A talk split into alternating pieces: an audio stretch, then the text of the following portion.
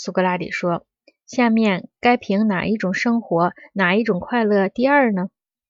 格劳孔说：“显然是战士和爱敬者的第二，因为这种人的生活和快乐比起挣钱者的来更接近第一种。”苏格拉底说：“看来爱利者的生活和快乐居最后了。”格劳孔说：“当然了。”苏格拉底说：“正义的人。”已经在接连两次的交锋中击败了不正义的人，现在到了第三次交锋了。照奥林匹亚运动会的做法，这次是呼求奥林匹亚的宙斯保佑的。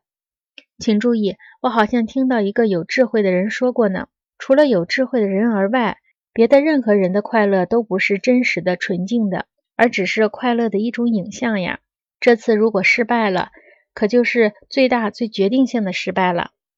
格拉孔说：“说的对，但还得请你解释一下。”苏格拉底说：“如果在我探求着的时候，你肯回答我的问题，我就来解释。”格拉孔说：“你尽管问吧，